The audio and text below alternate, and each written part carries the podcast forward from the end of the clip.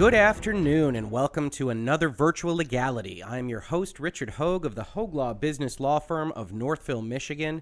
And today we're going to do a bit of a follow up to a video we did at the end of last week about Bungie and their Destiny universe finally separating from Activision.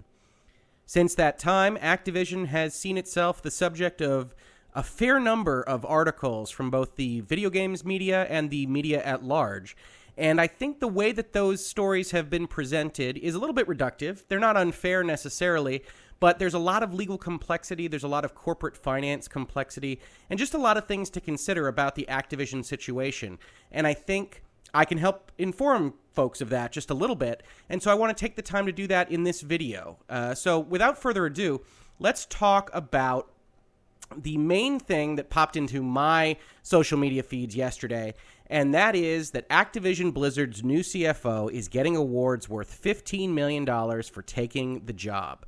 Uh, and I think it can be read as saying for just taking the job for not doing anything else. This is from PC Gamer, which is a very reputable website, a website I like to visit, uh, and, a, and a magazine I, I used to like to read uh, when I read magazines. Uh, and they say in their subheading, that's a lot of shares, which is a good point, and it's one worth taking note of because anytime you see a headline like this where you're talking about let's say a merger or an acquisition deal size or an executive compensation package, it's easy to just look at the top line number. It's $15 million kind of as a maximum proposition. But it's not $15 million as you or I would think about it. It's not this CFO signing on the dotted line and Activision writing a $15 million check and on their way they go. Uh, so let's take a look at what this article talks about. And ultimately, as part of this video, we're going to do a little bit deeper dive into the securities filings that Activision has made describing this deal. And we're going to talk about what it means, how restricted stock works, and also how it dovetails with the other major story Activision has been a part of this weekend, and one that I think is very important to kind of discuss so that people don't get in uh, a situation where they think more is happening than it really is, which I think is easy to do when only thumbing through headlines or just looking at sub headlines. And I don't think that's the fault of the media as much as it's just trying to get as much information as possible, read by as many people in kind of soundbite or small click form. Uh, so let's look at this article. Dennis Durkin. Activision Blizzard's new chief financial officer is getting a bonus worth $15 million for taking the job. The award consists of $11.3 million of stock and an additional $3.7 million in funds. That's in addition to a $900,000 salary and a $1.3 million target bonus. Now, I think when we take a look at that paragraph, that's a pretty good description of what's happening here, but it's not maybe as fulsome as we'll see in the securities filing. It's important to break these things down into parts. So, when we talk about what somebody's making as kind of an annual promise, we're really talking about the salary number, which is $900,000. Now, surely I'm not going to make $900,000 this year or maybe any year. I think most of the people that are listening to this podcast or watching this YouTube video are not going to make $900,000 this year or maybe over a series of years or their entire career. So it's a lot of money and it's worth talking about. But when we talk about these kinds of things, it's useful to be as factually uh, significant as we possibly can. So it doesn't really make sense to necessarily talk about the full $15 million number, which, as we can see here, is inclusive of stock. It's inclusive of what we're going to see is restricted stock that could be lost if he leaves over certain time frames or if he doesn't meet certain milestones. And so I think this is a lot of money, and we, are going to talk a little bit about why CFOs make as much money as they do as part of this video. Uh, but it's not that top line number, and I think it is always useful to kind of click through, figure out what's happening, uh, so that if you're going to be outraged, if you are going to be concerned about the size of compensation or things like that, you are concerned and outraged about the right thing.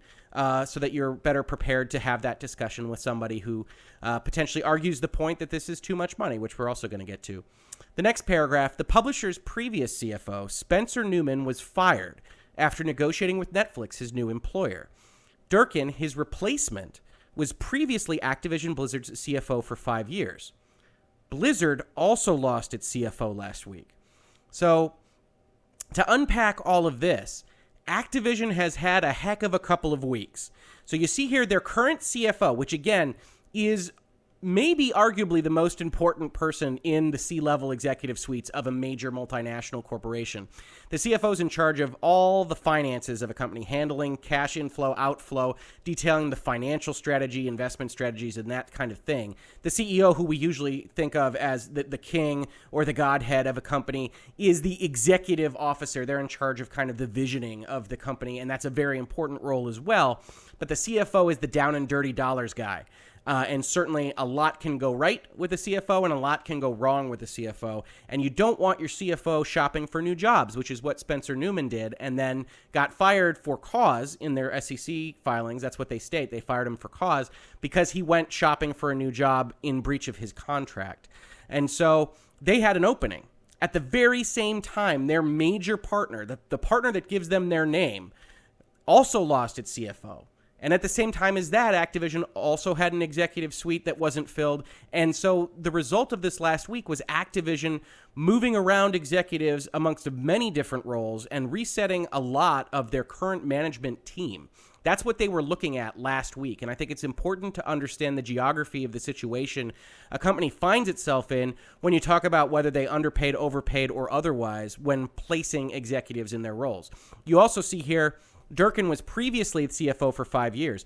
CFO is a very difficult job. It's a very demanding job. It's a 24 7 type job. It's a job with a lot of people under you and a lot of people depending on you.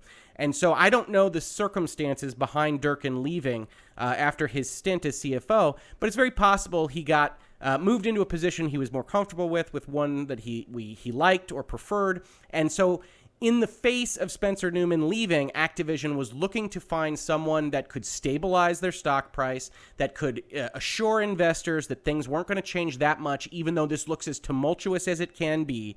And so Durkin was sitting there with this previous experience. Hey, you know him, you love him, he's back.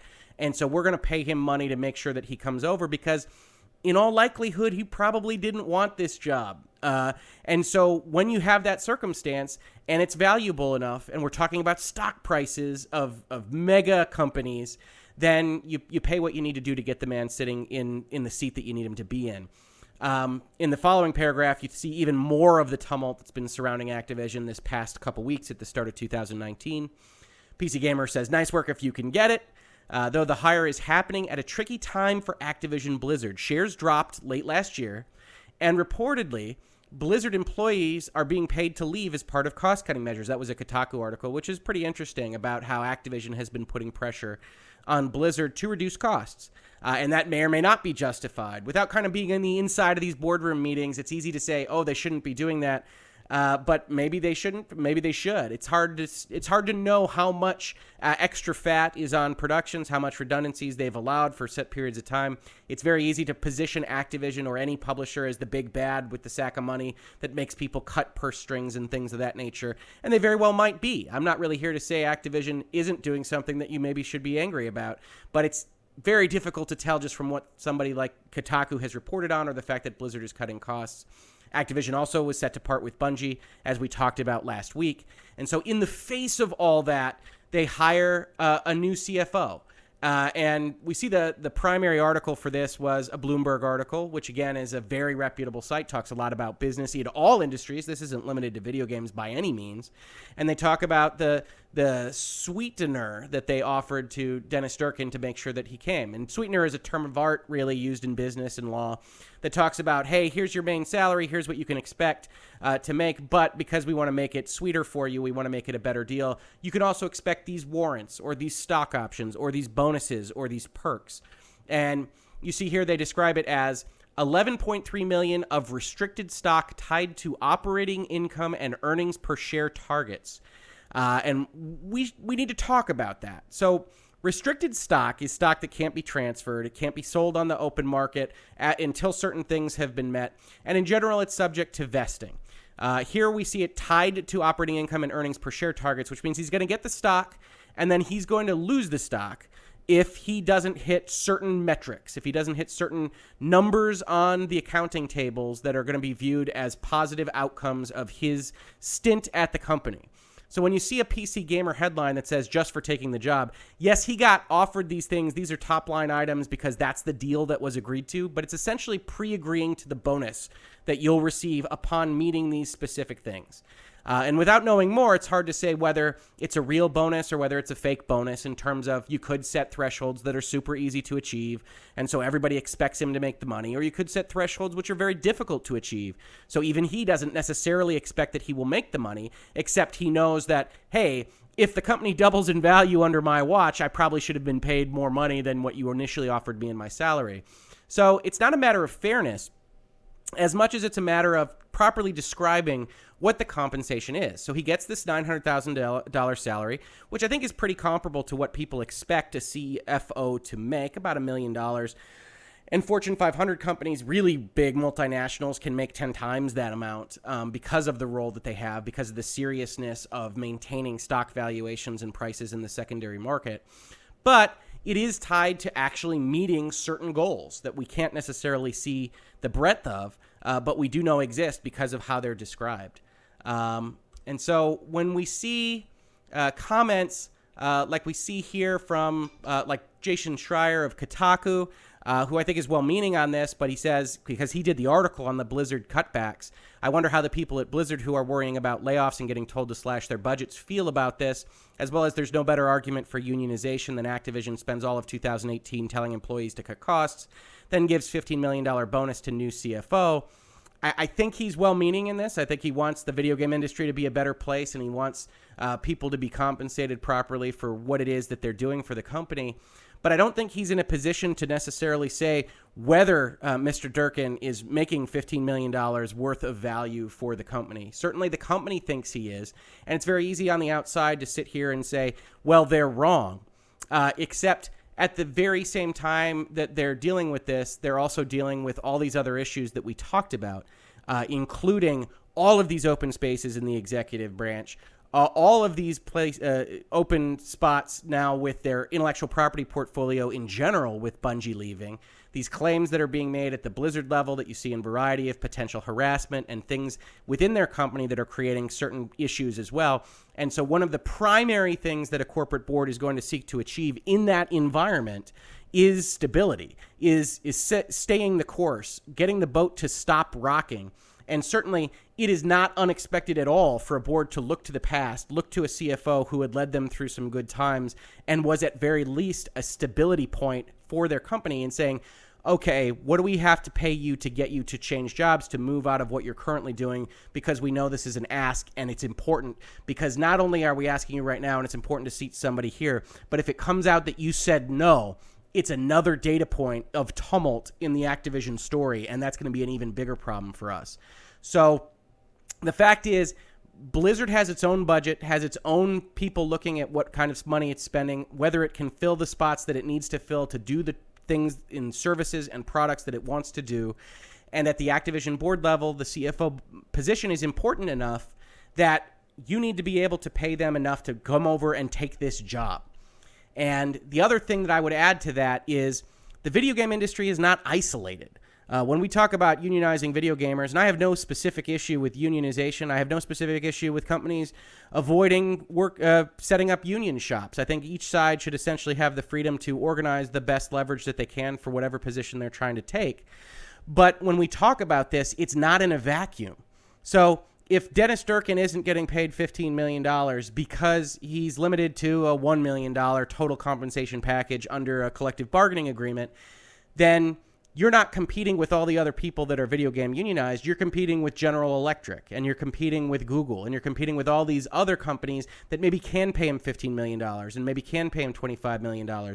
So one thing that really has to be examined, and I don't have the data set, I don't think anybody has the data set to really look at it right this second. But one thing that has to be examined is, you know, what kind of collective brain drain type setup could the industry set it up, set itself up for if it just starts capping the best and the brightest in their pay?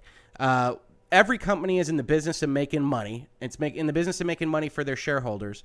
And so if we want to keep these folks making money, if we want to keep these companies getting bigger, making more products, getting us more games, uh, then we really got to think about whether or not we want the the Durkins of the world, the other CFOs of the world, CEOs, COOs, to potentially go on to greener pastures in different industries. And I think that's a, a, part of the story that isn't discussed very often. But I think it's an important one to discuss. And I'm not sitting here saying that I have the right answer. I think there are important questions to be asked, important discussions to be had on this. I just don't think that one should be as flippant as Jason is here in terms of saying this is obviously unfair. This is obviously a bad move. This there's should obviously be anger or passion about this because I sit here and don't see that. It could be the wrong step, uh, but it certainly could be the right step based on what Activision was dealing with. Um, and I, I think just in order to kind of put a underline on the nature of the CFO role in modern uh, corporations. Uh, we see here, this is from 2015, but we see that CFOs, this article from the Wall Street Journal, they're outpacing their bosses in pay increases, the CEOs of the company.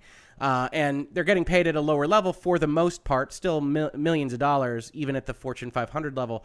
But the, the CFO is in charge of everything about the money of the company, including but not limited to the securities filings.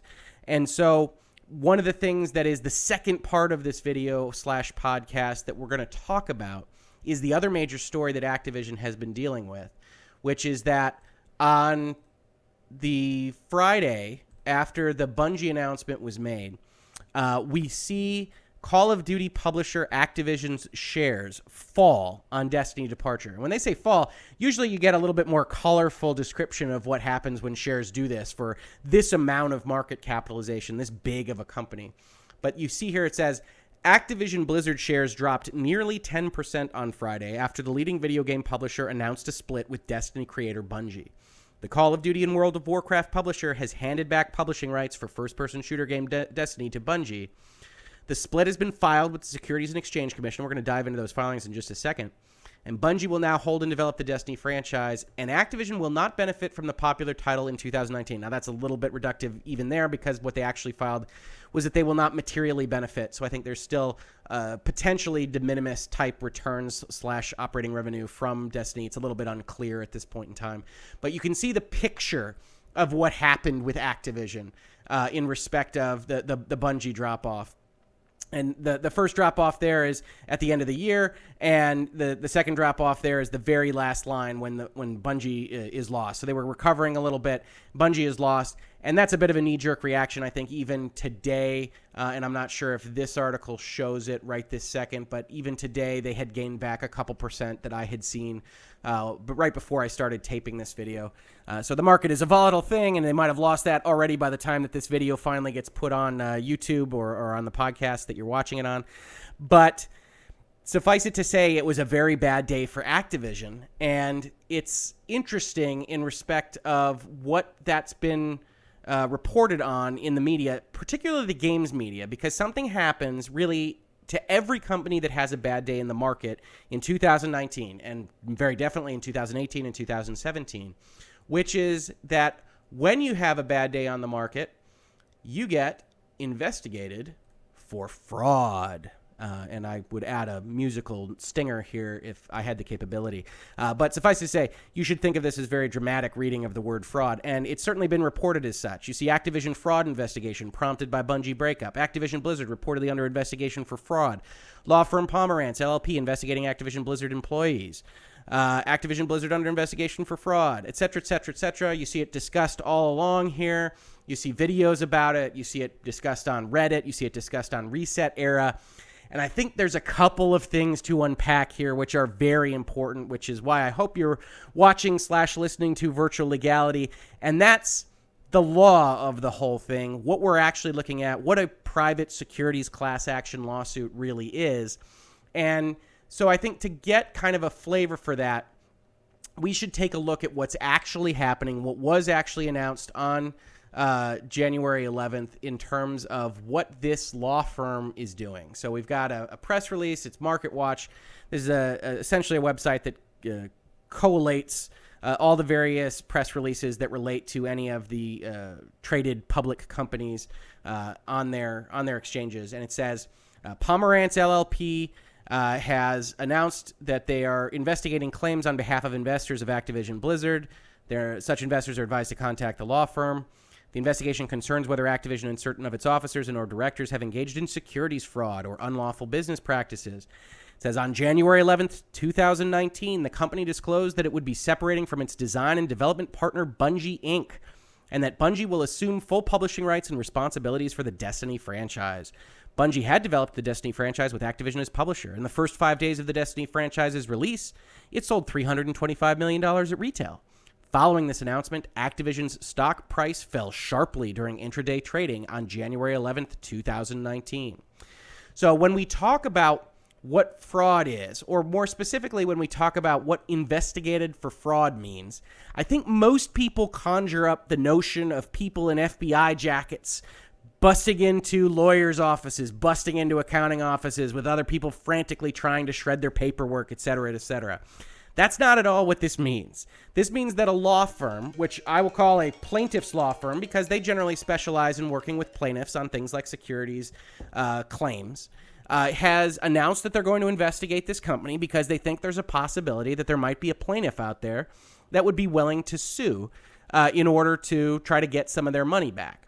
And in order to fully understand this a little bit better, I think it's important to look at the SEC filings that the company has made and the timing that kind of relates to these two things. Uh, so, Activision Blizzard helpfully keeps a documentary record of the filings that it has electronically made with the Securities and Exchange Commission. Now, for those of you who don't know, what it means to be a publicly traded company is a couple of things, but for our purposes right here, it means that on a regular basis, you have to file informational documents with the United States Securities and Exchange Commission that tell people things, that tell the market things about how your company operates. So, the regular thing that you have to file uh, are quarterly reports uh, and annual reports, but quarterly reports that talk about the entire nature uh, of your business, what investors can expect about how you're operating, what it is that you do, uh, what it is that uh, the financials of the company in this last quarter say about how you've done, how you're looking to do, what kind of things you're going to do with your business, who's running your business, things of that nature.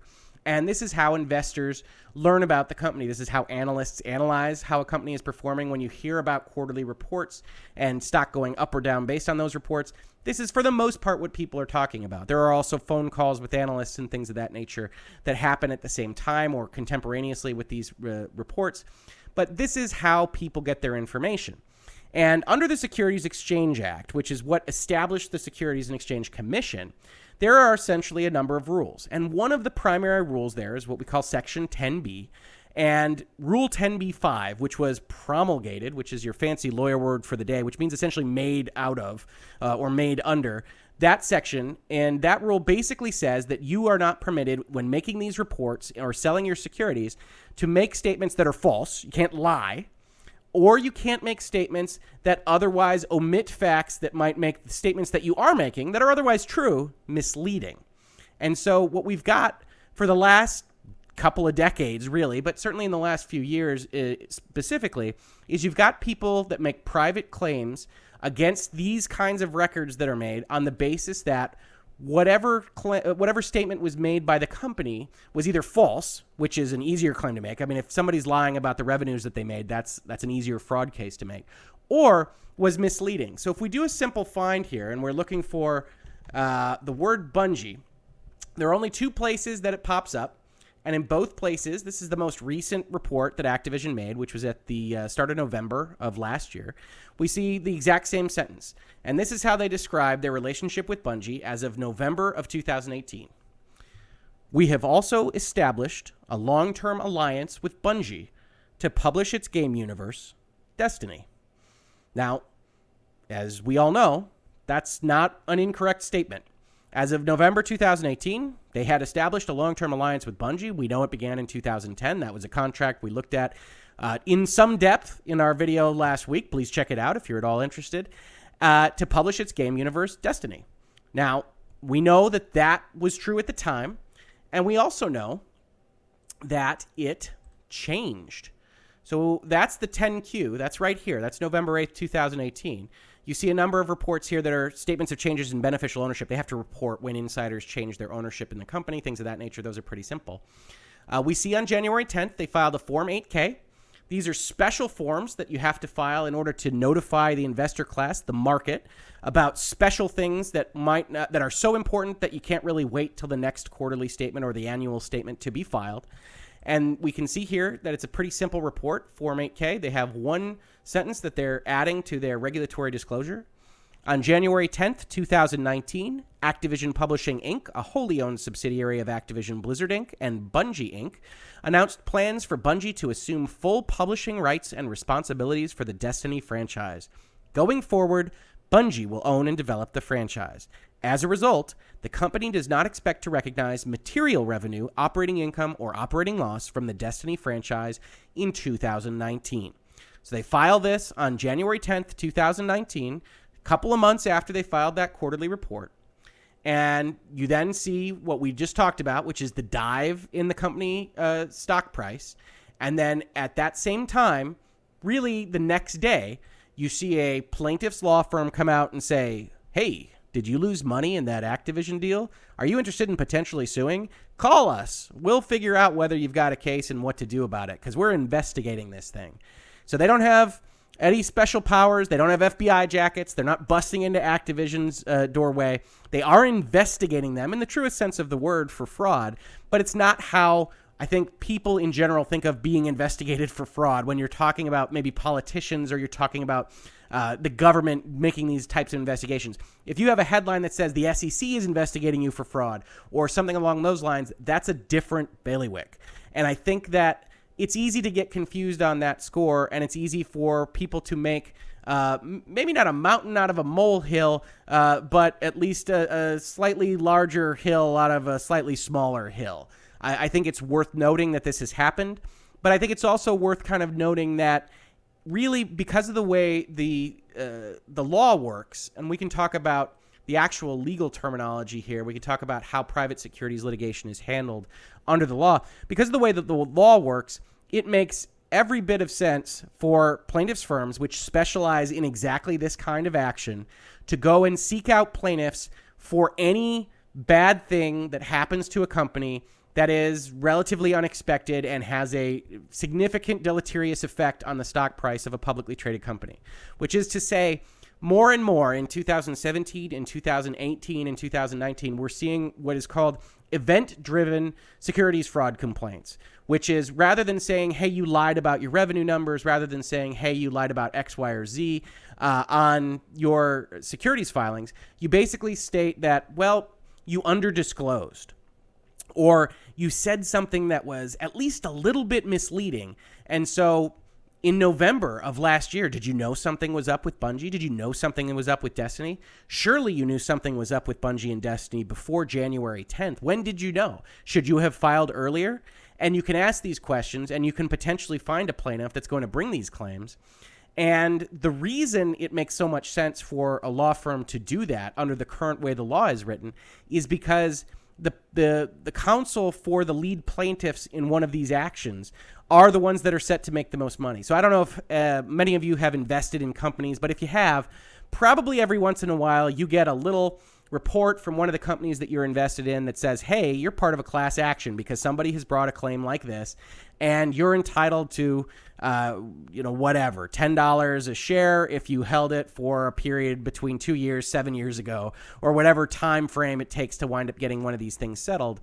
Uh, the the way securities litigation generally works is the lawyers get paid for the most part before all else. And that's why it makes so much more sense for these lawyers to start trying to seek out a lead plaintiff at the start. Because this law, which was passed, uh, I believe, in the mid 90s, the private security litigation reform bills, uh, basically makes all of the cases get consolidated. So you see here, and I've got it uh, highlighted, uh, appointment of lead plaintiff is really what we're talking about here. Uh, and it says essentially you can file a complaint, but rather than that person just being the lead plaintiff. It's not just the first to the courthouse that gets the filed complaint. After you file that complaint, you have to notify essentially the world that you filed a complaint and then that has to be held open for 60 days. Everybody else has to get the chance to say, hey, maybe I'm a better lead plaintiff. Or more specifically, there are other plaintiffs' firms that maybe try to find a better lead plaintiff because at the end of this period, actually after at the end of 90 day period, so roughly four months after the start of the whole thing, the court is going to appoint a lead plaintiff. Again, the defendant doesn't have any say in this. So the way this process works is all these plaintiff law firms, all these prospective lead plaintiffs, they fight over who's going to be the best lead plaintiff, and the court gets to decide once everybody is in and once everybody has said, "Hey, I want to be lead plaintiff," and they make that determination based on uh, whether they filed the complaint, whether they made a motion that they wanted to be lead plaintiff, who has the largest financial interest in what the class is going to be. And then this here otherwise satisf- satisfies the rules of 23 of Federal Rules of Civil Procedure. That means whether they make a good representative for a class, which is a like situated group of people. And again, the main prize here is that a law firm that wins this, that their their guy is the lead plaintiff, and there is going to be some import given to the first to the courthouse that the, they're the folks that filed the complaint. They're the fir- they're the people that got this whole ball rolling that if they get the ball rolling and if they're picked as lead plaintiff, then the lawyers are going to make something like 30, 35, 40% of the total recovery if uh, Activision or whoever doesn't actually get the case thrown out of court. Because uh, nine times out of 10, these things will get settled if the motion to dismiss uh, winds up going against the, the company that seeks it. So that's that's kind of the geography around what we're talking about here. So Activision is being investigated for fraud. I'm not really decrying anybody describing it as that, except that I think additional context can be offered that when we talk about investigated for fraud, I could turn around and investigate my neighbor for fraud right now. You could investigate me for fraud just for listening to this YouTube video slash podcast. Uh, and it really doesn't say anything. Uh, just like we talk about on our previous videos, we've talked about on Help Us Out Hoeg with Easy Allies, you can sue anybody you want. The question is always whether it'll get kicked out of court real easily or not. Uh, and in the same way, you can investigate anybody for fraud or not. This firm is going to seek out a prospective plaintiff to potentially sue on this. They might find one, they might not. And so I don't view this as anything in particular that Activision has done wrong on this point in time, uh, because that sentence maybe could have said something about uh, re examining the Bungie relationship, uh, but eh, I don't know that it was entirely necessary. Uh, so it's a matter for the courts to determine if it gets that far uh, but it's not anything specifically uh, problematic or criminal or that should be looked at askance uh, sitting here right now today. And the reason I tied these two topics together is, as I briefly mentioned earlier in this video, all of these are really based on the reporting made under the securities laws in those securities filings. And these complaints that are made against Activision are the same as the complaints made against any other company that has a bad day, whether that's a security breach for data loss, uh, an environmental spill, or anything else that lowers their stock price in a very rapid fashion. Uh, and it's a complaint that says essentially the records that you filed with the Securities and Exchange Commission, the job that you have done making sure that the market is properly informed of your securities valuation and your company operations wasn't done correctly. And again, you know who the person is that is in charge of making those filings correct? It's the CFO. And so when we talk about what's a valuable role, when we talk about what somebody is worth, I tend to yield to the folks that are in charge of the bundles of money, that are trying to figure out how to retain those bundles of money, how to make those bundles bigger. And certainly no one can accuse Activision of not being able to make those bundles of money bigger over the last say 15 years of video game history. So they want to make those bundles bigger. And yes, it's for their investors and not so much for what could be deemed cost centers at the development level. But I think it's fair to say that CFO Dennis Durkin is being brought in to stabilize the stock price, to answer potential securities inquiries, and to make really, really sure that the records that are filed with the Securities and Exchange Commission, that the calls that are made, that the discussions that are had are as accurate as they can be so that Activision doesn't find itself on the wrong end of a 500 million or 1 billion dollar lawsuit, which mostly lines the pockets of a plaintiff's law firm that is just looking to make somebody pay for its own ends. Uh, and so that's really the nature of this video. I just wanted to talk about Activision a little bit uh, because I think it's well within everybody's rights to say, hey, maybe Activision isn't doing the right thing here. Maybe they aren't doing the best thing. But I don't think that is at all a conclusion that is uh, obvious or, or necessary solely from what we are seeing in respect of Activision this weekend. I think they're taking the normal steps that a corporation can be expected to take in the face of what is uh, an almost uh, ridiculous amount of change at the corporate level, uh, not the least of which is related to one of their plank pillar uh, intellectual properties and, and letting Bungie go.